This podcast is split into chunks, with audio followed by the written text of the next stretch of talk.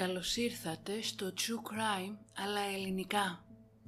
Ένα podcast που θα σας προκαλέσει εφιάλτες, θα σας κάνει να τρομάξετε με το τι είναι ικανός να κάνει ο άνθρωπος και θα σας πάει σε όλο τον κόσμο για να ξετυλίξουμε μαζί σελίδες από γνωστά και άγνωστα εγκλήματα, serial killers και άλλοι τις υποθέσεις. Είμαι η Μυρτώ και κάθε εβδομάδα θα βουτάμε στο σκοτάδι του ανθρώπινου μυαλού.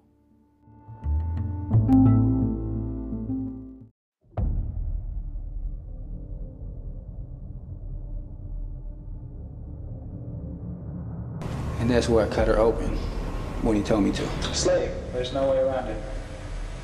Primarily a sexual slave, but nonetheless a physical slave as well. I had no intention of hurting him. I, I couldn't find any way to eat And the girl's you, meat you beat her to death with what? Uh, sledgehammer. We are all evil in some form or another.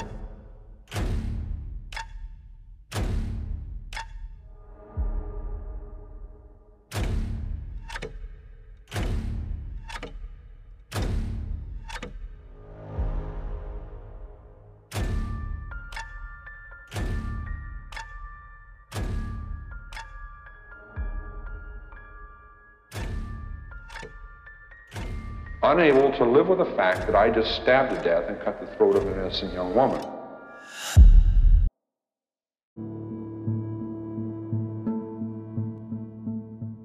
«31 Ιουλίου του 1977, ξημερώματα Κυριακής και βρισκόμαστε στο Μπρούκλιν της Νέας Υόρκης. Η νεαρή Στέισι Μόσκοβιτς καθόταν με τον νεαρό φίλο της Μπόμπι Βιολάντε μέσα στο αυτοκίνητο του πατέρα του. Ήταν το πρώτο τους ραντεβού. Είχαν πάει σινεμά και είχαν παρκάρει σε ένα ήσυχο σημείο όπου πήγαιναν συχνά ζευγαράκια. Ο Μπόμπι, ενθουσιασμένος με το πώς εξελισσόταν η βραδιά τους, είχε μαγευτεί από την προσωπικότητα και τα μάτια της Στέισι.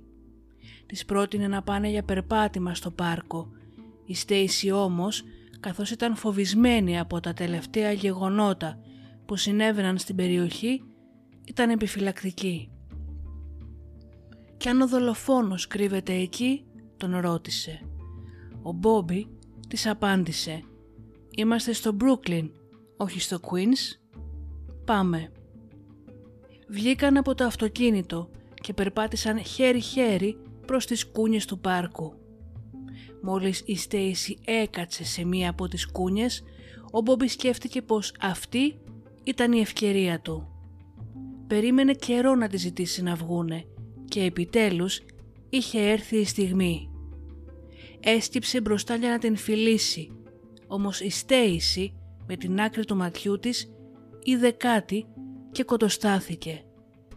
«Κάποιος μας κοιτάζει», του ψιθύρισε. Ο Μπόμπι σήκωσε το βλέμμα του και είδε έναν άντρα να στέκεται κοντά τους. Όμως ο άγνωστος μόλις τους κατάλαβε έκανε στροφή και εξαφανίστηκε πίσω από τα σταθμευμένα αυτοκίνητα. Η Στέισι φοβισμένη ήθελε να επιστρέψουν στο αυτοκίνητο.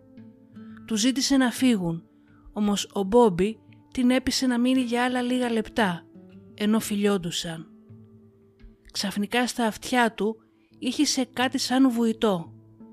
Από κάπου ακούστηκαν να σπάνε γυαλιά. Άκουσε από την Στέισι ένα βογγητό και μετά σιωπή. Δεν ένιωσε τίποτα, αλλά την είδε να πέφτει. Ο Μπόμπι είχε πυροβοληθεί δύο φορές στο πρόσωπο, η Στέισι μία φορά στο κεφάλι. Ο Μπόμπι άκουσε και πάλι το αδύναμο βογγητό της.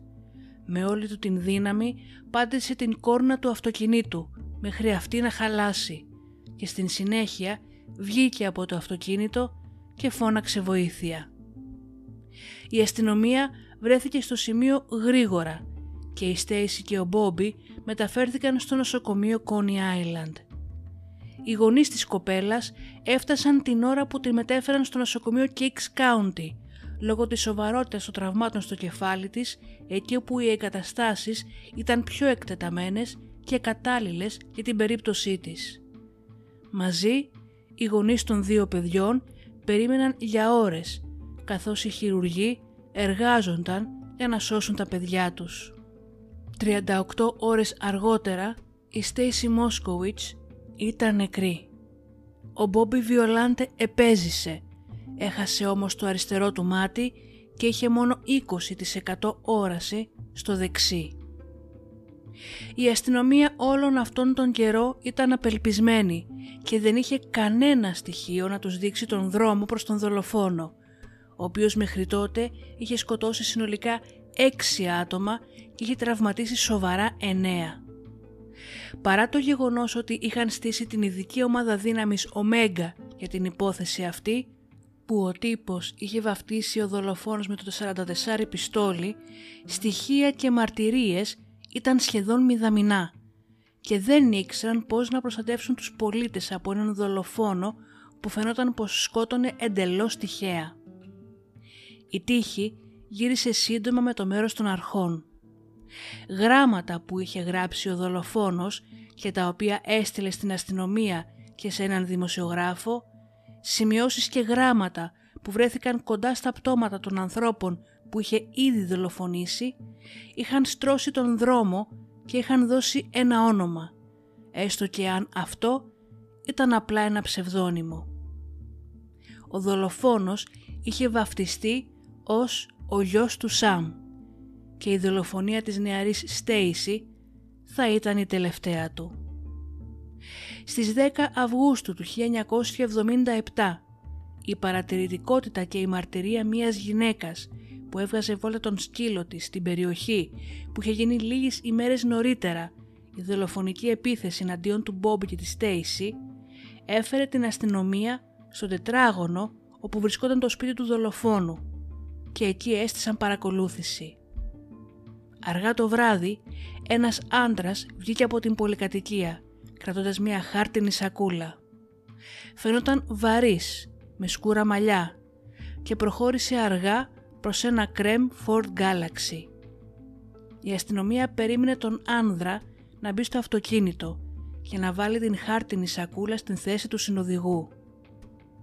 Ο υπεύθυνος έδωσε το σύνθημα και οι αστυνομικοί βγήκαν από τις κρυψώνες τους.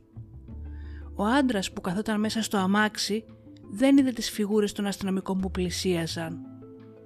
Ένας από αυτούς ήρθε από το πίσω μέρος του αυτοκινήτου και έβαλε την κάνη του όπλου του στο κεφάλι του. «Ακίνητος», του φώναξε. «Αστυνομία». Ο άντρας μέσα στο αυτοκίνητο γύρισε και τους κοίταξε με ένα ηλίθιο χαμόγελο. Ο αξιωματικός του έδωσε οδηγίες να βγει αργά από το αυτοκίνητο και να τοποθετήσει τα χέρια του στην οροφή.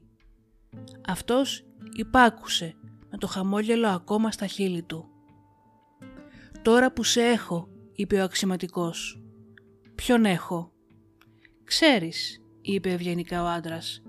«Όχι, δεν το ξέρω. Πες μου». Χαμογελώντας ακόμα, το απάντησε.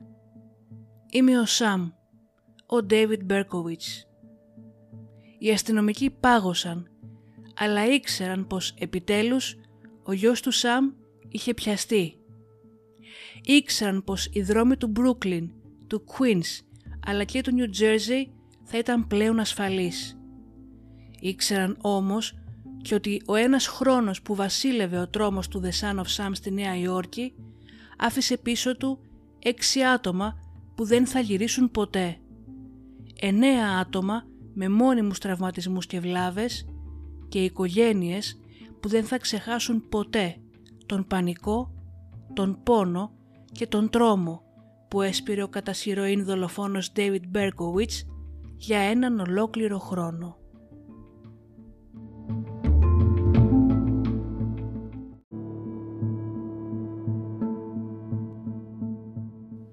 Ο David Berkowitz, του οποίου το πραγματικό όνομα είναι Richard David Falco, γεννήθηκε 1η Ιουνίου του 1953 στο Brooklyn της Νέας Υόρκης. Μεγάλωσε σε μία μεσοαστική οικογένεια με θετούς γονείς που του έδωσαν όλη την απαραίτητη προσοχή. Η πραγματική του μητέρα, Betty Broder μεγάλωσε σε μια γειτονιά του Brooklyn. Η οικογένειά της ήταν φτωχή και έπρεπε να αγωνιστεί για να επιβιώσει κατά την διάρκεια της παγκόσμιας οικονομικής ύφεσης. Η εβραϊκή οικογένειά της αντιτάχθηκε στον γάμο της με τον Τόνι Φάλκο, ο οποίος ήταν Ιταλός και αλόθρησκος. Οι δυο τους μπόρεσαν να μαζέψουν ένα πενιχρό ποσό και άνοιξαν μια μικρή ψαραγορά το 1939. Τότε η Μπέτη απέκτησε μια κόρη την Ρόσλιν. Από εκείνη τη στιγμή ο γάμος τους άρχισε να παίρνει την κατηφόρα και ο Τόνι την άφησε για μια άλλη γυναίκα. Η ψαραγορά κατέρευσε και η Μπέτη έπρεπε να μεγαλώσει μόνη της την κόρη της. Η μοναξιά της ανακουφίστηκε όταν ξεκίνησε σχέση με έναν παντρεμένο άντρα, τον Τζόζεφ Κλάινμαν. Έμεινε έγκυος, αλλά και πάλι η ζωή της κατέρευσε. Ο Τζόζεφ αρνήθηκε να πληρώσει διατροφή και της είπε πως εάν δεν έδινε το μωρό για υιοθεσία θα την εγκατέλειπε. Αναγκασμένη να υποκύψει στην πίεση, λίγες ημέρες προτού γεννηθεί ο Ντέιβιτ, η Μπέτη είχε ήδη κανονίσει την υιοθεσία του. Η θλίψη της για την εγκατάλειψη του παιδιού της μετριάστηκε κάπως όταν έμαθε ότι ένα ζευγάρι Εβραίων ήθελε να υιοθετήσει τον γιο της. Πλέον ήσυχη ότι το μωρό της θα μεγάλωνε σε μια οικογένεια που θα τον αγαπούσαν, συνέχισε την σχέση της με τον Κλάινμαν μέχρι την στιγμή που αυτός πέθανε από καρκίνο το 1965. Ο Ντέιβιτ ήταν τυχερός που υιοθετήθηκε από τον Ναθάνιελ και την Περ Μπέρκοβιτς, καθώς του αφιερώθηκαν απόλυτα. Είχε μια κανονική παιδική ηλικία στο Bronx, χωρίς ξεκάθαρα προειδοποιητικά σημάδια για το τι επρόκειτο να συμβεί αργότερα. Ίσως ο πιο σημαντικός παράγοντας στη ζωή του ήταν ότι ήταν μοναχικός. Οι γονείς του δεν ήταν ιδιαίτερα κοινωνικά άτομα και ούτε και ο Ντέιβιντ. Ήταν πάντα μεγαλός όμως για την ηλικία του και ένιωθε διαφορετικός και λιγότερο εμφανίσιμος από τους συνομιλικούς του. Ένιωθε άβολα με τους άλλους ανθρώπους, όμως είχε το baseball, ένα άθλημα που αγαπούσε και στο οποίο ένιωθε πως είχε σκοπό. Οι γείτονέ του τον θυμούνται ως ένα καλό παιδί, αλλά με βίαιες τάσεις. Έναν νταΐ που έκανε bullying και χτύπαγε παιδιά της γειτονιάς χωρίς προφανή λόγο. Λόγω της υπερκινητικότητάς του αποδείχτηκε πολύ δύσκολος να τον κατευθύνουν και να τον ελέγχουν οι γονείς του. Ο Ντέιβιντ δεν είχε συνειδητοποιήσει ότι η θετή του μητέρα η Πέρλ υπέφερε από καρκίνο του μαστού πριν καν αυτός γεννηθεί. Όταν ο καρκίνος εμφανίστηκε ξανά το 1965 και μετά το 1967, ο Ντέιβιντ σοκαρίστηκε. Ο πατριός του δεν τον είχε ενημερώσει σωστά για την διάγνωση αλλά και την πρόγνωση της Πέρλ και έτσι ο νεαρός πανικοβλήθηκε και σοκαρίστηκε όταν είδε πόσο άσχημα είχε διαλυθεί σωματικά και ψυχολογικά η μητέρα του από τις χημειοθεραπείες και την ίδια την αρρώστια. Όταν πέθανε η Πέρλ το φθινόπωρο του 1967, ολόκληρος ο κόσμος του 14χρονου Ντέιβιτ κατέρευσε. Πριν η Πέρλ πεθάνει, το ζευγάρι είχε αρχίσει να ψάχνει καινούριο σπίτι, καθώς ήθελαν να ξεφύγουν από την ολοένα και πιο επικίνδυνη γειτονιά τους, με σκοπό να μετακομίσουν στη μεσοαστική και ασφαλή Co-op City. Δυστυχώς το νέο τους διαμέρισμα τελείωσε μετά τον θάνατό της και έτσι ο Νατ και ο νεαρός Ντέιβιτ βρέθηκαν μόνοι τους στο νέο του σπίτι. Μετά τον θάνατο της μητριάς του, ο Ντέιβιτ άρχισε να διαλύεται. Οι βαθμοί του βούτυξαν. Η πίστη του στον Θεό κλονίστηκε. Άρχισε να φαντάζεται ότι ο θάνατός της ήταν μέρος κάποιου σχεδίου για την καταστροφή του και έγινε ακόμα πιο εσωστρεφής. Το 1971 παντρεύτηκε ξανά ο Ναθάνιελ, όμως η νέα του σύζυγος δεν τα πήγαινε καλά με τον Ντέιβιντ. Το ζευγάρι μετακόμισε σε μια κοινότητα συνταξιούχων στην Φλόριντα, χωρίς τον νεαρό, αφήνοντας τον Ντέιβιντ να παρασυρθεί από το χάος που είχε στο μυαλό του και να υπάρχει απλά χωρίς σκοπό και χωρίς στόχο. Ο Ντέιβιντ γνώρισε κάποια στιγμή την νεαρή Άιρις Γκέρχαρντ με την οποία έκανε σχέση, η οποία ήταν περισσότερο στην φαντασία του παρά στην πραγματικότητα, καθώς η Άιρις τον θεωρούσε απλά φίλο. Σε μια ίστατη προσπάθεια να ευχαριστήσει τον πατριό του, ο Ντέιβιτ παρακολούθησε μαθήματα στο κοινωνικό κολέγιο του Bronx, χωρίς όμως να τα περάσει. Το καλοκαίρι του 71 κατετάγει στον στρατό, όπου και έμεινε για τρία ολόκληρα χρόνια. Ήταν εξαιρετικός ως σκοπευτής και είχε ιδιαίτερο ταλέντο στα ντουφέκια. Κάποια στιγμή έψαξε και βρήκε την βιολογική του μητέρα, την Μπέτι Φάλκο. Η Μπέτι και η κόρη της Ρόσλιν έκαναν ό,τι μπορούσαν για να κάνουν τον Ντέιβιντ να νιώσει ευπρόσδεκτος στην οικογένειά τους. Για λίγο η αγάπη τους φάνηκε να λειτουργεί θετικά πάνω στον Ντέιβιντ, ο οποίος φαινόταν χαρούμενος. Τελικά όμως απομακρύνθηκε δίνοντας χαζές δικαιολογίες για να μην έρθει να τους επισκεφτεί. Ο θυμός και η απογοήτευση που ένιωθε με τις γυναίκες σε συνδυασμό με μια παράξενη φανταστική ζωή που είχε πλάσει στο μυαλό του τον έβαλαν στο μονοπάτι της βίας όταν τελείωσε με τον στρατό το 1974. Η μόνη ολοκληρωμένη σεξουαλική εμπειρία που είχε ποτέ με γυναίκα ήταν με μία ιερόδουλη στην Κορέα, από την οποία όμως κόλλησε αφροδίσιο νόσημα κάνοντας έτσι ολόκληρη την εμπειρία ένα βαθύ ψυχολογικό τραύμα. Ακόμα και πριν ξεκινήσουν οι δολοφονίες, ο Ντέιβιτ είχε βάλει περίπου 1488 φωτιές στην πόλη της Νέας Υόρκης και κρατούσε λεπτομερές ημερολόγιο για την κάθε μία. Με αυτόν τον τρόπο μπορούσε να έχει τον απόλυτο έλεγχο της φαντασίωσής του. Στους εμπριστές αρέσει η αίσθηση ότι είναι υπεύθυνοι για τον ενθουσιασμό και την βία που προέρχονται από μία φωτιά.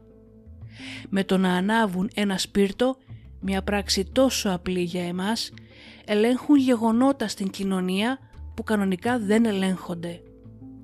Είναι οι απόλυτοι ενορχιστρωτές και λαμβάνουν απίστευτη απόλαυση ακόμα και σεξουαλική όταν βλέπουν τα πυροσβεστικά οχήματα να καταφτάνουν με τις σιρήνες ανοιχτές, όταν βλέπουν το πλήθος να συγκεντρώνεται, όταν γίνονται μάρτυρες καταστροφής περιουσίας και μερικές φορές ανθρώπων.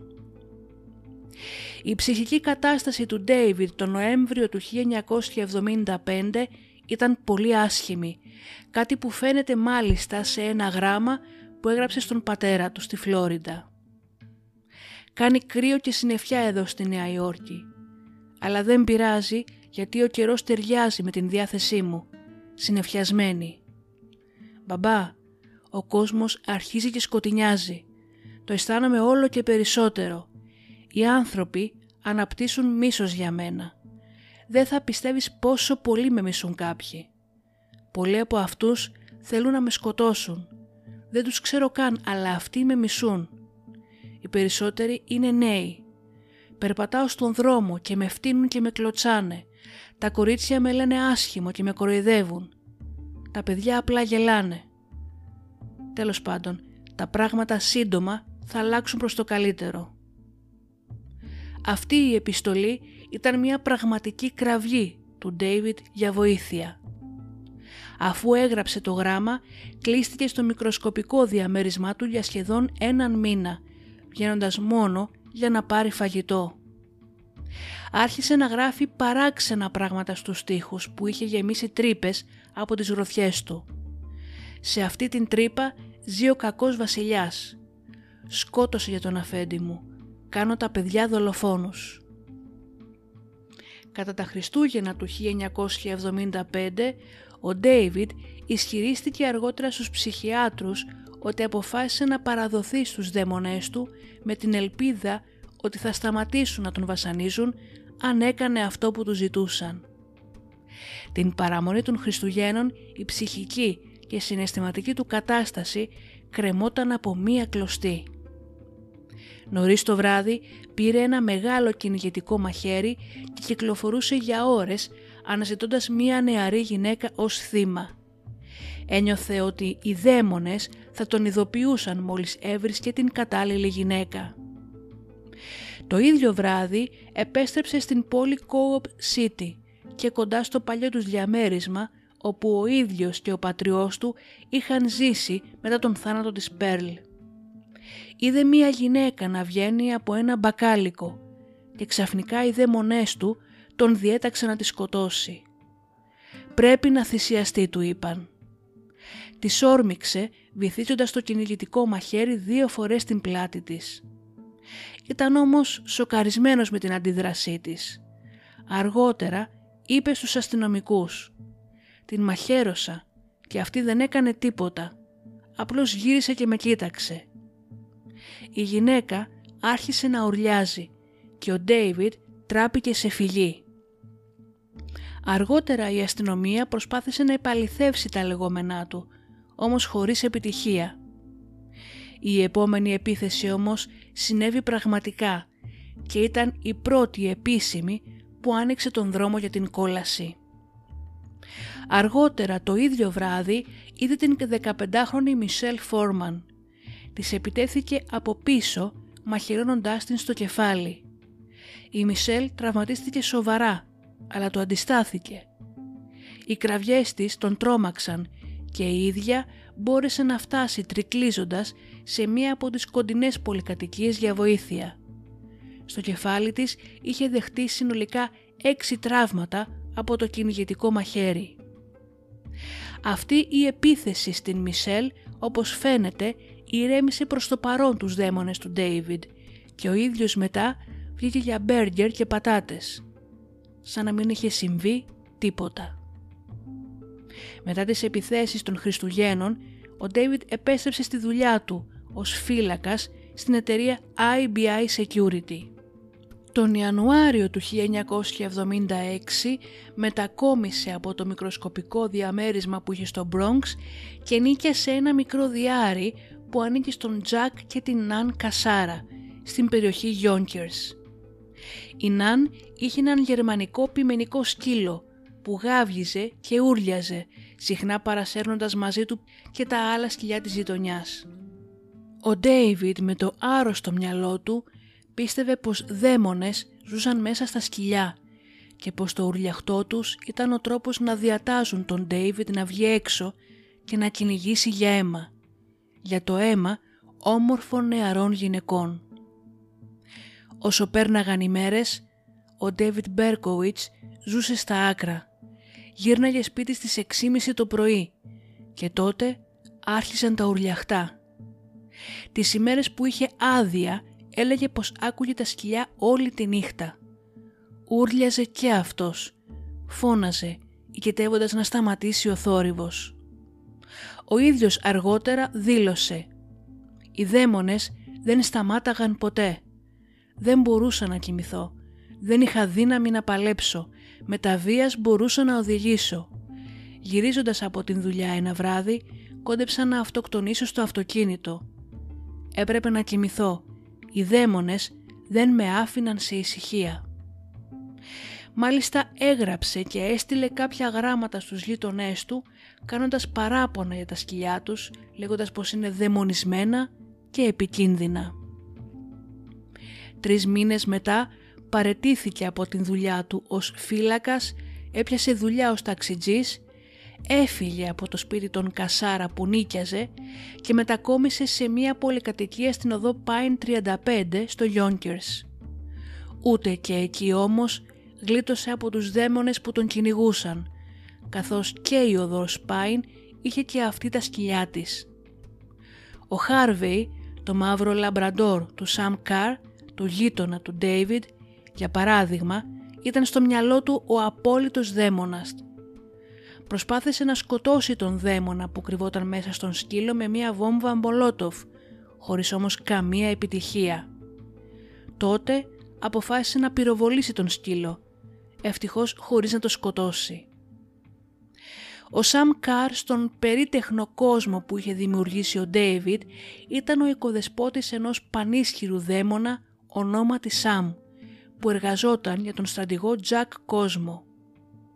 Όταν ο Ντέιβιτ αποκάλεσε τον εαυτό του γιο του Σαμ αναφερόταν στον δαίμονα που ζούσε μέσα στον Σαμ Καρ. Το μυαλό του ήταν γεμάτο αρρωστημένες φαντασιώσεις, δαίμονες σκυλιά, αίμα να τρέχει στα τυχώματα των σκέψεών του, ομίχλη να βυθίζει την λογική του και φωτιά να καίει όλο τον κόσμο γύρω του. Η ώρα για τον γιο του Σαμ έφτανε. Η στιγμή που ο πραγματικός δαίμονας θα εξαπολυόταν σαν πύρινη, αιματοβαμένη απειλή στους δρόμους της Νέας Υόρκης και θα άλλαζε για πάντα την ιστορία της χώρας, ήταν μόλις λίγες ημέρες μακριά.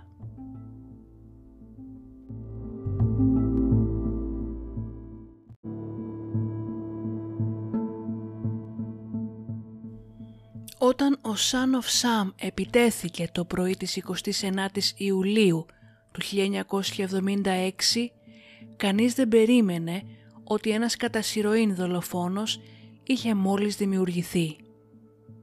Η 18χρονη Ντόνα Λόρια και η 19χρονη Τζόντι Βαλέντι μιλούσαν στο αυτοκίνητο της Τζόντι κοντά στην είσοδο της πολυκατοικίας της Ντόνα, στο Bronx της Νέας Υόρκης. Καθώς ήταν μία το πρωί, οι γονείς της Ντόνα που γύρναγαν από βραδινή έξοδο σταμάτησαν στο αμάξι των κοριτσιών και είπα στην κόρη τους να ανέβει πάνω. Η Ντόνα υποσχέθηκε πως θα ανέβαινε σύντομα. Τη στιγμή που οι γονείς της μπήκαν μέσα στην πολυκατοικία, η κόρη τους παρατήρησε έναν άντρα να στέκεται δίπλα στην πλευρά του συνοδηγού. Δεν πρόλαβε να αντιδράσει. Ο άντρας έβγαλε ένα πιστόλι Charter Arms 44 Bulldog από μια χάρτινη σακούλα. Έστυψε και πυροβόλησε εντός του αυτοκινήτου πέντε φορές. Το αμάξι σύστηκε ολόκληρο. Η Ντόνα χτυπήθηκε στον λαιμό και ξεψύχησε αμέσως. Η Τζόντι που δέχτηκε σφαίρα στον μυρό της έπεσε πάνω στην κόρνα όσο ο άντρας συνέχισε να πατάει τη σκανδάλη. Ακόμα και αν οι σφαίρες είχαν τελειώσει. Βγήκε από το αυτοκίνητο ουρλιάζοντας για βοήθεια. Ο πατέρας της Ντόνα άκουσε τον θόρυβο και έτρεξε κάτω με τις πιτζάμες και ξυπόλυτος έτρεξε με το αυτοκίνητό του στο νοσοκομείο ελπίζοντας οι γιατροί να σώσουν την κόρη του. Η αστυνομία δεν μπόρεσε να βρει κίνητρο για την επίθεση. Στο τέλος θεώρησαν πως είτε η επίθεση ήταν εκτέλεση της μαφίας με λανθασμένα θύματα είτε κάποιος μοναχικός ψυχοπαθής. Η Τζόντι σοκαρισμένη έδωσε μία πρόχειρη περιγραφή του δράστη όμως δεν βοήθησε πουθενά. Το βράδυ της 23ης Οκτωβρίου του 1976, τρεις μήνες μετά την δολοφονία της Ντόνα Λόρια, ο 20χρονος Καρλ Ντενάρο και οι φίλοι του Ρόσμαρη Κινάν έπιναν μπύρες σε ένα πάρτι. Μετά τις 2.30 το πρωί, ο Καρλ προσφέρθηκε να πάρει την Ρόσμαρη στο σπίτι της με το αμάξι του. Οι δυο τους πάρκαραν κοντά στο σπίτι της και άρχισαν να μιλάνε. Ξαφνικά ένας άνδρας εμφανίστηκε στην πλευρά του συνοδηγού. Τράβηξε όπλο και πυροβόλησε πέντε φορές μέσα στο αυτοκίνητο, τραυματίζοντας τον Καρλ στο κεφάλι. Τρομοκρατημένη η Ρόσμαρη οδήγησε πίσω στο μπαρ, όπου φίλοι του Καρλ τον πήγαν στο νοσοκομείο. Εκεί οι χειρουργοί αντικατέστησαν ένα μέρος του κατεστραμμένου κρανίου του με μια μεταλλική πλάκα. Ο Καρλ επέζησε, όμως τα τραύματά του θα τον στοιχειώνουν για το υπόλοιπο της ζωής του. 26 Νοεμβρίου 1976 η 16χρονη Ντόνα Ντεμάση και η 18χρονη φίλη της Τζοάν Λόμινο επέστρεφαν αργά το βράδυ από το σινεμά. Το λεωφορείο που είχαν πάρει σταμάτησε κοντά στο σπίτι της Τζόουν. Η νεαρή παρατήρησε έναν άντρα να στέκεται εκεί κοντά. Είπε στην Τόνα να περπατήσει πιο γρήγορα. Αυτός όμως άρχισε να τις ακολουθεί. Της πλησίασε με την πρόφαση ότι ήθελε να ζητήσει οδηγίες και τότε έβγαλε το όπλο που έκρυβε κάτω από το μπουφάν του και τις πυροβόλησε. Τα δύο κορίτσια έμπεσαν κάτω εμόφυρτα και τότε ο δράστης άδειασε το όπλο του πυροβολώντας ένα σπίτι. Ακούγοντας τις κραυγές, η οικογένεια της Τζόουν κατέβηκε από το σπίτι τους για να βοηθήσει τα κορίτσια. Όταν έφτασαν στο νοσοκομείο, οι χειρούργοι είπαν πως η Ντόνα στάθηκε τυχερή, καθώς η σφαίρα είχε περάσει μόλις τρία εκατοστά από την σπονδυλική της στήλη και είχε βγει από την άλλη πλευρά. Η Τζόουν όμως δεν ήταν τόσο τυχερή. Η σπονδυλική της στήλη είχε διαλυθεί από την σφαίρα και θα ζούσε όλη την υπόλοιπη ζωή της ως παραπληγική. Από αυτές τις τρεις επιθέσεις που είχαν συμβεί σε δύο διαφορετικές περιοχές, στο Bronx και στο The Queens, μόνο μία σφαίρα είχε ανακτηθεί άθικτη. Κατά συνέπεια, η αστυνομία δεν ήταν ακόμα σε θέση να συνδέσει αυτές τις επιθέσεις με ένα μόνο άτομο. Τα πράγματα ηρέμησαν για δύο μήνες, όμως τα ξημερώματα της 30ης Ιανουαρίου 1977 ο δολοφόνος ήταν έτοιμος για το επόμενο θύμα του. Η 26χρονη Κριστίν Φρούντ και ο αρραβωνιαστικός της Τζον Ντίλ βγήκαν από ένα μπαρ στο Queens γύρω στις 12 και 10 μετά τα μεσάνυχτα και κατευθύνθηκαν προς το αυτοκίνητό τους. Ήταν πολύ απορροφημένοι ο ένας με τον άλλον για να παρατηρήσουν έναν περίεργο άνδρα που τους παρακολουθούσε. Μόλις μπήκαν στο αυτοκίνητο, δύο πυροβολισμοί έσκισαν την ησυχία της νύχτας. Η Κριστίν σοκαρισμένη έπιασε το κεφάλι της. Δύο σφαίρες είχαν σφηνωθεί στο κρανίο της. Ο Τζον ακούμπησε το κεφάλι της απαλά στο κάθισμα του οδηγού και έτρεξε για βοήθεια προσπαθώντας να σταματήσει διερχόμενα αυτοκίνητα, αλλά χωρίς αποτέλεσμα. Άνθρωποι από κοντινά σπίτια που είχαν ακούσει τους πυροβολισμούς κάλεσαν την αστυνομία. Όμως λίγες ώρες αργότερα η Κριστίν πέθανε στο νοσοκομείο. Ο detective Joe Coffey και ο αρχηγός της αστυνομίας Joe Μπορέλη άρχισαν να δουλεύουν πάνω σε αυτή την τελευταία ανθρωποκτονία. Είχαν δύο θεωρίες. Ότι ο δολοφόνος ήταν είτε ψυχοπαθής είτε κάποιος που είχε κάτι προσωπικό εναντίον της Κριστίν. Ο Κόφι είδε ότι οι σφαίρες που την σκότωσαν δεν ήταν συνηθισμένες. Προοριζόταν για ένα μεγάλο και ισχυρό όπλο μεγάλου διαμετρήματος. Ερευνώντας περαιτέρω, ανακάλυψε ότι η δολοφονία της ταίριαζε με τις υποθέσεις της Ντόνα Λόρια, της Ντόνα Ντεμάση και της Τζον Λόμινο.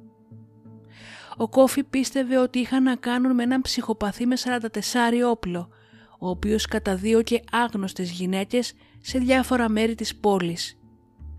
Καθώς η έρευνά του άρχισε να αποδίδει καρπούς, σχηματίστηκε μία ειδική ομάδα ανθρωποκτονιών υπό τον Μπορέλη, την ομάδα Ωμέγκα. Αφού ερεύνησαν το ιστορικό των δολοφονιών και των θυμάτων τους, η αστυνομία δεν μπόρεσε να βρει κανέναν ύποπτο, ούτε κανένα κοινό σημείο που να συνέδεε τα θύματα μεταξύ τους ή με τρίτους. Πλέον η θεωρία του ψυχοπαθή που στοχοποιούσε τυχαία ελκυστικές νεαρές γυναίκες ήταν και η πιο ισχυρή.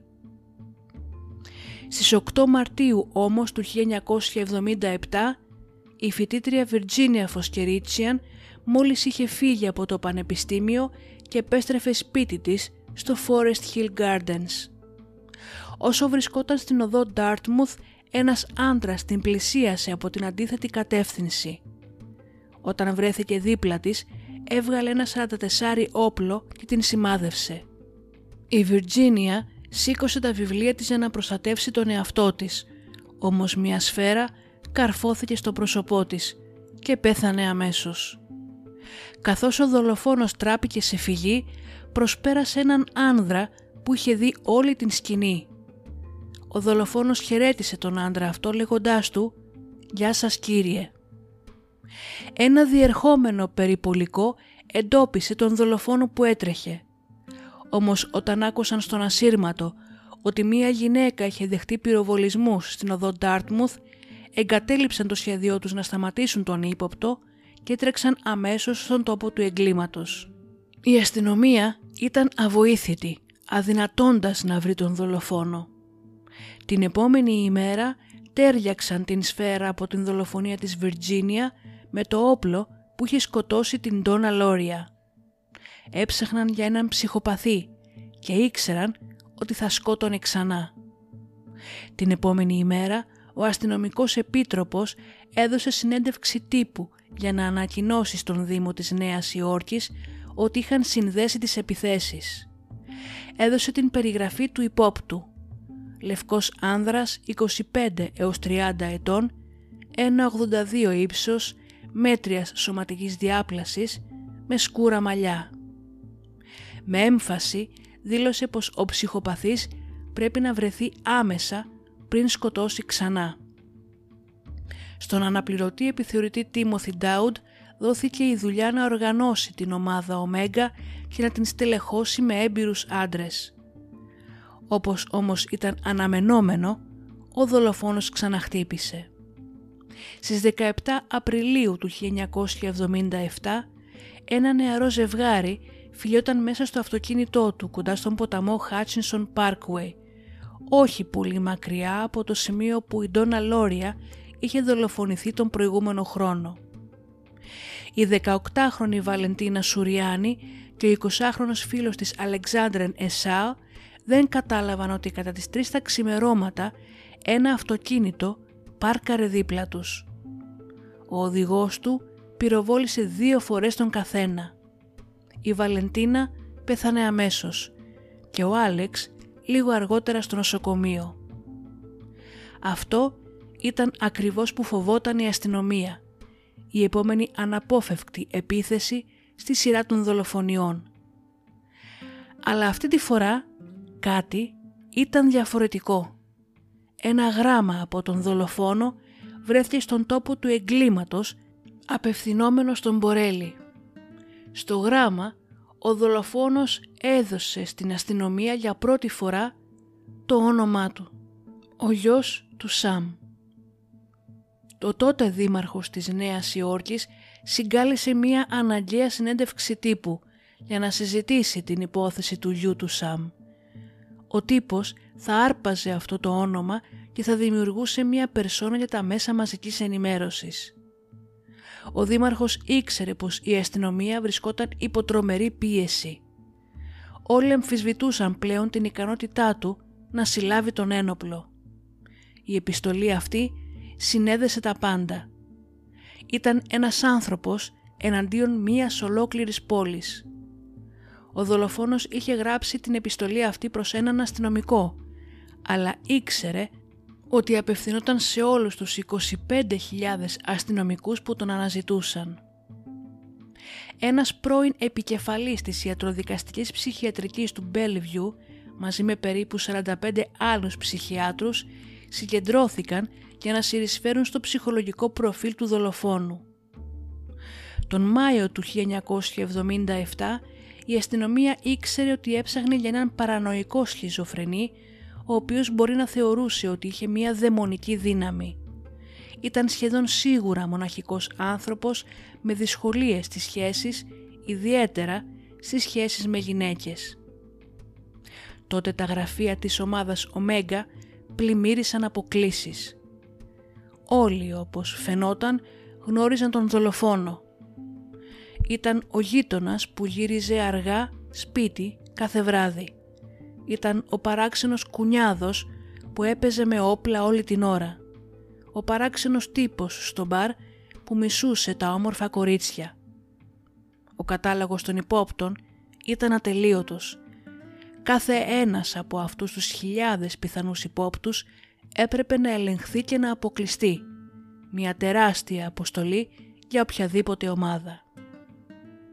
Όσο η αστυνομία ερευνούσε κάθε πιθανό ύποπτο, ο γιος του Σαμ είχε ενθαρρυνθεί από την δημοσιότητα που είχαν λάβει οι δολοφονίες. Έτσι αποφάσισε να γράψει μία επιστολή στον Τζίμι Μπρέσλιν, δημοσιογράφο της Daily News. «Γεια σας από τις ρογμές των πεζοδρομίων της Νέας Υόρκης και από τα μυρμήγκια που κατοικούν σε αυτές τις ρογμές και τρέφονται με το ξεραμένο αίμα των νεκρών που έχει εγκατασταθεί στις ρογμές. Γεια σας από τους υπόνομους της Νέας Υόρκης, γεμάτους με κοπριά σκύλου, εμετό, μπαγιάτικο κρασί, ούρα και αίμα. Γεια σας από τους υπόνομους της Νέας Υόρκης που καταπίνουν αυτές τις λιχουδιές όταν ξεβράζονται από τα απορριμματοφόρα. Μην νομίζεις ότι κοιμάμαι επειδή έχεις καιρό να ακούσεις νέα μου. Όχι, είμαι ακόμα εδώ, σαν ένα πνεύμα που περιφέρεται τη νύχτα. Διψασμένο, πεινασμένο, σπάνια σταματά να ξεκουραστεί, ανήσυχο για να ευχαριστήσει τον Σαμ. Ο Σαμ είναι ένα διψασμένο παλικάρι. Δεν θα με αφήσει να σταματήσω να σκοτώνω μέχρι να χορτάσει αίμα. Πες μου Τζιμ, τι θα έχεις για τις 29 Ιουλίου; Μπορείς να με ξεχάσεις αν θες, γιατί δεν με νοιάζει. Ωστόσο, δεν πρέπει να ξεχάσετε την Τόνα Λόρια και δεν μπορείτε να αφήσετε τον κόσμο να την ξεχάσει. Ήταν ένα πολύ γλυκό κορίτσι. Μη γνωρίζοντας τι επιφυλάσσει το μέλλον, θα σας αποχαιρετήσω και θα σας δω ίσως την επόμενη δουλειά. Ή να πω ότι θα δείτε το ταλέντο μου στην επόμενη δουλειά. Θυμηθείτε την κυρία Λόρια. Σας ευχαριστώ. Στο αίμα τους και από τον υπόνομο η δημιουργία του ΣΑΜ. 44. Από την επιστολή αυτή διασώθηκαν μερικά δακτυλικά αποτυπώματα, τα οποία όμως εκείνη τη στιγμή δεν μπόρεσαν να δείξουν τον ύποπτο. Παρόλα αυτά ήταν πολύτιμα σε περίπτωση που κάποιος συλληφθεί. Στις 10 Ιουνίου ο Τζακ Κασάρα που ζούσε στο Νιουροσέλ βρήκε ένα περίεργο σημείωμα στο γραμματοκιβώτιό του από κάποιον κύριο Καρ στο Yonkers. Η κάρτα που έγραφε περαστικά είχε και μία φωτογραφία ενός γερμανικού πιμενικού σκύλου. Η κάρτα έγραφε «Αγαπητέ Τζακ, λυπήθηκα όταν έμαθα ότι έπεσες από την στέγη του σπιτιού σου. Απλώς θέλω να πω συγγνώμη, αλλά είμαι σίγουρος ότι σύντομα θα νιώσεις καλύτερα. Σε παρακαλώ να είσαι προσεκτικός την επόμενη φορά. Επειδή θα μείνεις στο σπίτι για μεγάλο χρονικό διάστημα, πες μας εάν η Ναν χρειάζεται κάτι. Με εκτίμηση, Σαμ και Φράνσις. Ο Τζακ Κασάρα έμεινε αποσβολωμένος. Δεν είχε πέσει από την στέγη του, ούτε είχε συναντήσει ποτέ τον Σαμ και την Φράνσις Καρ. Βρήκε το τηλέφωνό τους, τους κάλεσε και συζητώντας το περίεργο σημείωμα συμφώνησαν να συναντηθούν στο σπίτι των Καρ εκείνο το βράδυ. Ο Σαμ και η Φράνσις Καρ είπαν στους Κασάρα για τα περίεργα γράμματα που είχαν λάβει και αυτοί για τον σκύλο τους στον Χάρβι και για το πώς πυροβολήθηκε. Ο Σαμ Καρ τους είπε για έναν γερμανικό πιμενικό στη γειτονιά που επίσης είχε πυροβοληθεί. Τότε έβαλε την κόρη του την Βιτ, τηλεφωνήτρια της αστυνομίας του Γιόνκερς, να φέρει δύο αστυνομικούς για να κάνουν έρευνα, όσο ο Τζακ μίλαγε με την αστυνομία της New Rochelle. Τότε ο Στίβεν, ο 19χρονος γιος του Τζακ, έβγαλε ένα ενδιαφέρον συμπέρασμα. Θυμήθηκε έναν περίεργο τύπο, τον David Berkowitz, ο οποίος είχε νοικιάσει για λίγο διάστημα ένα δωμάτιο στο σπίτι τους στις αρχές του 1976. Δεν γύρισε ποτέ για να πάρει την εγγύησή του όταν έφυγε και πάντα τον ενοχλούσε ο σκύλος τους. Η Ναν, η σύζυγος του Τζακ, κάλεσε τους Κάρς, οι οποίοι υποσχέθηκαν ότι η κόρη τους θα ζητούσε από την αστυνομία του Γιόνκερς να ενεργήσει με βάση αυτές τις πληροφορίες. Κάλεσε επίσης και την αστυνομία της Νιου Ροσέλ, η οποία όμως δύο μήνες περίπου αργότερα την κάλεσε πίσω. Όταν επικοινώνησαν μαζί της, η Ναν ήταν σίγουρη ότι ο Μπέρκοβιτς ήταν ο γιος του Σαμ. Ο detective της ανέφερε ότι ο Craig Glassman, αναπληρωτής σερίφης και γείτονας του Μπέρκοβιτς, είχε λάβει και αυτός μία ανώνυμη επιστολή που μιλούσε για μία ομάδα δαιμόνων που αποτελούταν από τον Glassman, τους Κασάρας και τους Κάρς. Το μόνο που απέδειξε ωστόσο ήταν ότι ο Μπέρκοβιτς ήταν λίγο περίεργος αλλά σίγουρα όχι δολοφόνος και όχι ο γιος του Σαμ. Εν τω μεταξύ οι δύο αστυνομικοί που έφερε η κόρη του Σαμ Καρ για να ερευνήσουν έβαλαν το όνομα του Μπέρκοβιτς στον υπολογιστή του τμήματος του Yonkers και έμαθαν την διεύθυνσή του, τον αριθμό μητρώου του Ford Galaxy αυτοκινήτου του, αλλά και το γεγονός ότι η άδειά του είχε μόλις ανασταλεί. Στις 3 τα ξημερώματα της 26 Ιουνίου 1977, η νεαρή Τζούλη Πλασίντο είπε στον φίλο της Σαλ Λούπο ότι ήταν ώρα να φύγουν από την δίσκο Έλεφας του Queens για να την πάει σπίτι. Η δίσκο ήταν σχεδόν άδεια. Ο γιος του Σαμ είχε σπίτι τον τρόμο και τον πανικό σε όλη την πόλη και σχεδόν κανείς πλέον δεν έβγαινε έξω. Χιλιάδες γυναίκες έκοβαν κοντά τα μαλλιά τους και τα έβαφαν ξανθά σε μια προσπάθεια να αποφύγουν τις επιθέσεις. Πολλοί άλλοι αγόρασαν και φόρεσαν περούκες σε έντονα χρώματα, οι οποίες σύντομα εξαντλήθηκαν σε όλη την πόλη. Έφηβοι και μαθητές περπατούσαν σε μεγάλες ομάδες. Πολλές κοπέλες δεν έβγαιναν καθόλου όταν έπεφτε το σκοτάδι. Ο πληθυσμός της Νέας Υόρκης στο σύνολό του βρισκόταν σε κατάσταση πανικού. «Αυτός ο γιος του Σάμ είναι πραγματικά τρομακτικός», είπε η Τζούντι στον Σαλ. «Ο τρόπος που εμφανίζεται από το πουθενά ποτέ δεν ξέρεις πού θα χτυπήσει μετά». Σαν να είχε μόλις προβλέψει το μέλλον, αργότερα η Τζούντι είπε στην αστυνομία. Ξαφνικά άκουσα ηχό μέσα στο αυτοκίνητο. Δεν ένιωσα πόνο, απλά βούησαν τα αυτιά μου. Κοίταξα το σάλ και τα μάτια του ήταν ορθάνυχτα όπως και το στόμα του. Δεν ακούστηκαν κραυγές, δεν ξέρω γιατί δεν ούρλιαξα. Όλα τα παράθυρα ήταν κλειστά. Δεν μπορούσα να καταλάβω ότι ήταν αυτός ο θόρυβος. Μετά από αυτό νιώσα από προσανατολισμένη, ζαλισμένη. Η πρώτη εντύπωση του Σάλ ήταν ότι κάποιος είχε πετάξει πέτρες στο αυτοκίνητο, έτσι έτρεξε πίσω στην δίσκο για να ζητήσει βοήθεια. Η Τζούντι κοιτάχτηκε στον καθρέφτη και είδε πως ήταν γεμάτη αίματα. Το δεξί της χέρι δεν μπορούσε να το κουνήσει. Κατέρευσε όταν προσπάθησε να τρέξει πίσω στην δίσκο. Ο Σαλ είχε επίσης χτυπηθεί στον πύχη και τα δύο θύματα ήταν πολύ τυχερά. Αν και η Τζούντι είχε δεχτεί συνολικά τρεις σφαίρες, είχε αποφύγει σοβαρό τραυματισμό.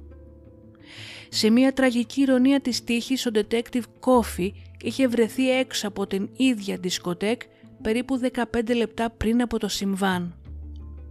Μόλις άκουσε τα νέα από τον ασύρματο, επέστρεψε στη σκηνή, αλλά η Τζούντι και ο Σαλ δεν είχαν να του δώσουν κάποια στοιχεία για την ταυτότητα του δράστη.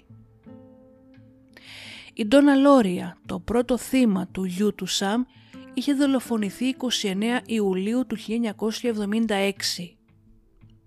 Λαμβάνοντας υπόψη την επιστολή που στάλθηκε στον δημοσιογράφο στην οποία αναφέρονταν μόνο εκείνη, η αστυνομία ανησυχούσε για μια επαιτειακή δολοφονία.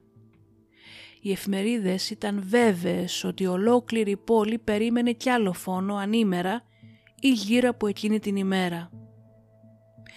Η ομάδα Ωμέγκα ήταν απελπισμένη. Πώς να προστατέψει μία ολόκληρη πόλη από έναν τυχαίο δολοφόνο; Ο detective Coffee σκέφτηκε ακόμη και να τοποθετήσει αστυνομικούς σε αλεξίσφαιρα αυτοκίνητα με κούκλες βιτρίνας και να προσπαθήσουν να δελεάσουν τον δολοφόνο. Έπεσαν το παιχνίδι της αναμονής.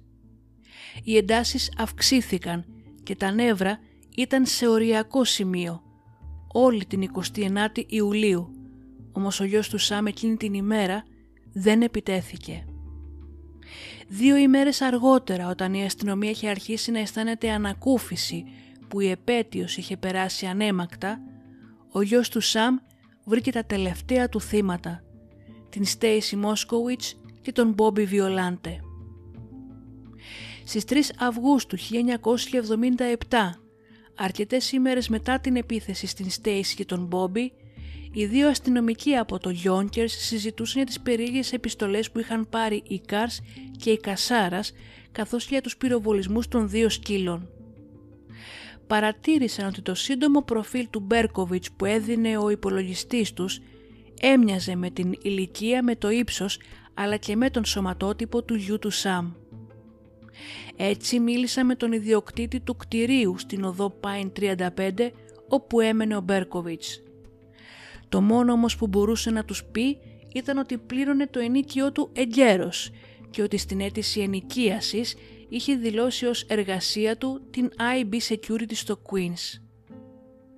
Αυτές οι πληροφορίες έδειχναν ότι ο Μπέρκοβιτς πιθανότατα είχε κάποιες γνώσεις για όπλα εάν εργαζόταν σε τέτοια εταιρεία ασφαλείας. Έτσι κάλεσαν την IBI και ανακάλυψαν ότι ο Μπέρκοβιτς είχε παρετηθεί τον Ιούλιο του 1976 για να γίνει ταξιτζής, την περίοδο που είχε γίνει η πρώτη δολοφονία. Οι δύο αστυνομικοί ήταν βέβαιοι ότι είχαν ανακαλύψει κάτι. Μίλησαν στο αφεντικό τους, ο οποίος εντυπωσιάστηκε με τις πληροφορίες που είχαν συλλέξει και τους προέτρεψε να μιλήσουν με έναν detective στη Νέα Υόρκη. Όταν του έδειξαν όλα τα γράμματα, αυτός έδωσε όλες τις πληροφορίες στην ομάδα Ωμέγκα. Λίγες ημέρες τώρα μετά την δολοφονία της Στέισι, η Σεσίλια Ντέιβις κάλεσε το τμήμα με τον ισχυρισμό ότι είχε δει τον άντρα που πυροβόλησε το ζευγάρι. Στον detective που πήγε σπίτι της, ένα τετράγωνο από την σκηνή του πυροβολισμού, είπε ότι τα ξημερώματα έβγαζε βόλτα τον σκύλο της. Νόμιζε ότι ένας άντρας την ακολουθούσε. Φαινόταν σαν να προσπαθούσε να κρυφτεί πίσω από ένα δέντρο. Συνέχισε να κοιτάζει προς την κατεύθυνσή της και μετά άρχισε να περπατά προς εκείνη με ένα περίεργο χαμόγελο.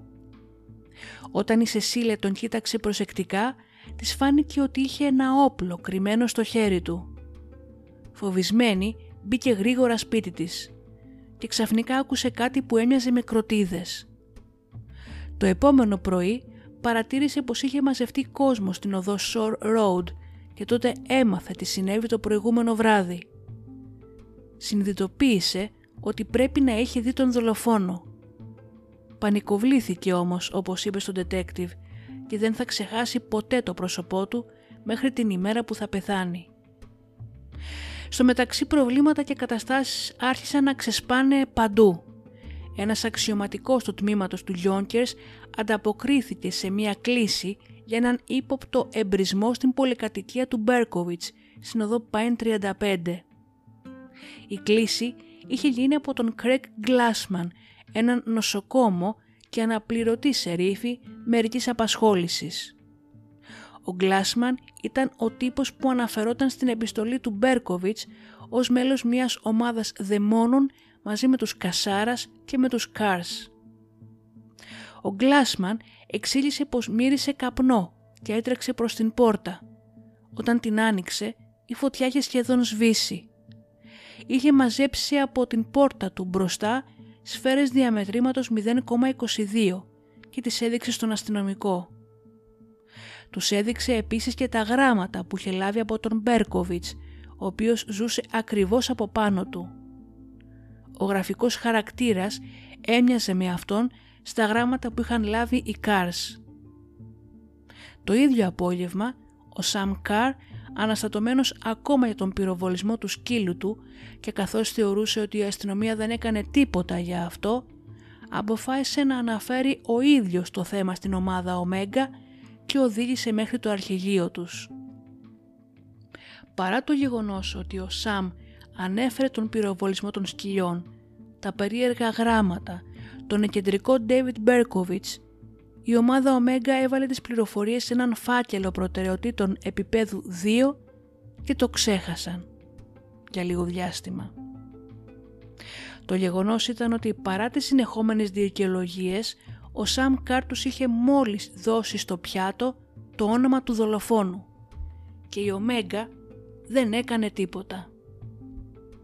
Στις 8 Αυγούστου οι δύο αστυνομικοί μίλησαν με έναν detective για την κατάθεση και τις επιστολές που είχε λάβει ο Γκλάσμαν.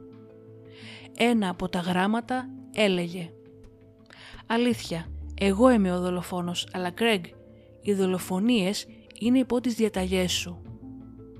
Ο detective υποσχέθηκε να ενημερώσει αμέσως την ομάδα Ωμέγκα, αλλά οι πληροφορίες έφτασαν πολλές ημέρες αργότερα. Στο μεταξύ βρέθηκαν πολλές κλήσεις για πάρκινγκ παράνομο που είχαν κοπεί τη νύχτα της επίθεσης έξω από το διαμέρισμα ενός μάρτυρα. Όλοι, εκτός από έναν, ερευνήθηκαν, χωρίς αποτέλεσμα. Μία τελευταία κλίση δεν είχε ακόμα διερευνηθεί. Ανήκε σε έναν κάτοικο της περιοχής του Λιόνκερς, με όνομα David Berkovich. Ένας άλλος detective τώρα κάλεσε το τμήμα του Yonkers και μίλησε με την White Car, την κόρη του Sam Carr, η οποία είχε χάσει τον σκύλο της. Του τα έχωσε κανονικά για τον David Berkovich και για όλα όσα είχε προσπαθήσει να πει ο πατέρας της στην αστυνομία ημέρες νωρίτερα. Μετά από εσωτερική επικοινωνία αξιωματικών και detective και αφού έκαναν σύγκριση των στοιχείων τους, επιτέλους τους ήταν πλέον προφανές. Στη συνέχεια, αφού η οικογένεια Καρ και οι αξιωματικοί είχαν συνδέσει όλα τα σημεία επανειλημμένα κάνοντας την δουλειά της αστυνομίας της Νέας Υόρκης, τότε δόθηκε η εντολή να τηθεί υπό παρακολούθηση η οδός Πάιν 35. Έτσι στις 10 Αυγούστου του 1977, αργά το βράδυ, ένας χαμογελαστός David Berkovich έπεφτε στα χέρια της αστυνομίας ο γιος του Σαμ είχε μόλις συλληφθεί. Όταν εισήχθη στο αστυνομικό τμήμα του Γιόνκερς, ο Μπέρκοβιτς ομολόγησε αμέσως όλα τα εγκλήματά του. Πρόσθεσε επίσης ότι ήταν καθοδόν για να διαπράξει κι άλλους φόνους όταν τον βρήκε η αστυνομία.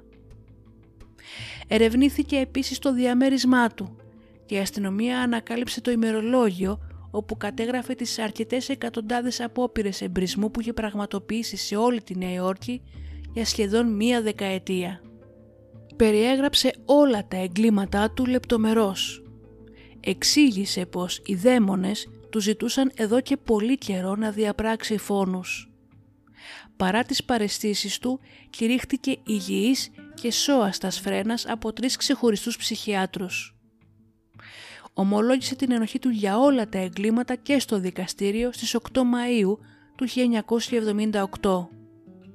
Στην συνέχεια φώναξε ότι θα τα έκανε όλα ξανά και προσπάθησε να πηδήξει από το παράθυρο του δικαστηρίου. Μετά τον περιορισμό του διενεργήθηκε και άλλη εξέταση ψυχικής υγείας που τον βρήκε και πάλι λογικό και νομικά υπεύθυνο για τα εγκλήματά του. Κατά την διάρκεια της δίκης του, ο Μπέρκοβιτς απολάμβανε την προσοχή των μέσων μαζικής ενημέρωσης και άρχισε να πουλάει τα αποκλειστικά δικαιώματα της ιστορίας του σε έναν εκδοτικό οίκο. Αυτό έκανε την πολιτεία της Νέας Υόρκης να ψηφίσει τους ειδικούς νόμους του γιου του Σαμ που είχαν σχεδιαστεί για να εμποδίσουν εγκληματίες να υποφεληθούν οικονομικά από την δημοσιότητα των εγκλημάτων τους. Αντίθετα, όλα τα κέρδη πήγαιναν στα θύματα και τις οικογένειές τους. 41 ακόμα πολιτείες έχουν θεσπίσει από τότε παρόμοιους νόμους. Στις 12 Ιουνίου του 1978 ο Μπέρκοβιτς καταδικάστηκε σε 6 συνεχόμενες ποινές 25 χρόνια έως ισόβια. Έκτοτε έχουν γραφτεί πάνω από 12 βιβλία για αυτόν και εμφανίστηκε επίσης και σε πολλά ντοκιμαντέρ. Από το 1978 ο Μπέρκοβιτς έχει αλλάξει την κατάθεσή του πολλές φορές, ισχυριζόμενος μερικές ότι οι φόνοι διαπράχθηκαν από άλλα μέλη μιας σατανικής αίρεσης στην οποία ανήκε, χωρίς όμως να δώσει κανένα αποδεικτικό στοιχείο. Εκτεί ακόμα την ποινή του στις φυλακές υψής της ασφαλείας του Άτικα.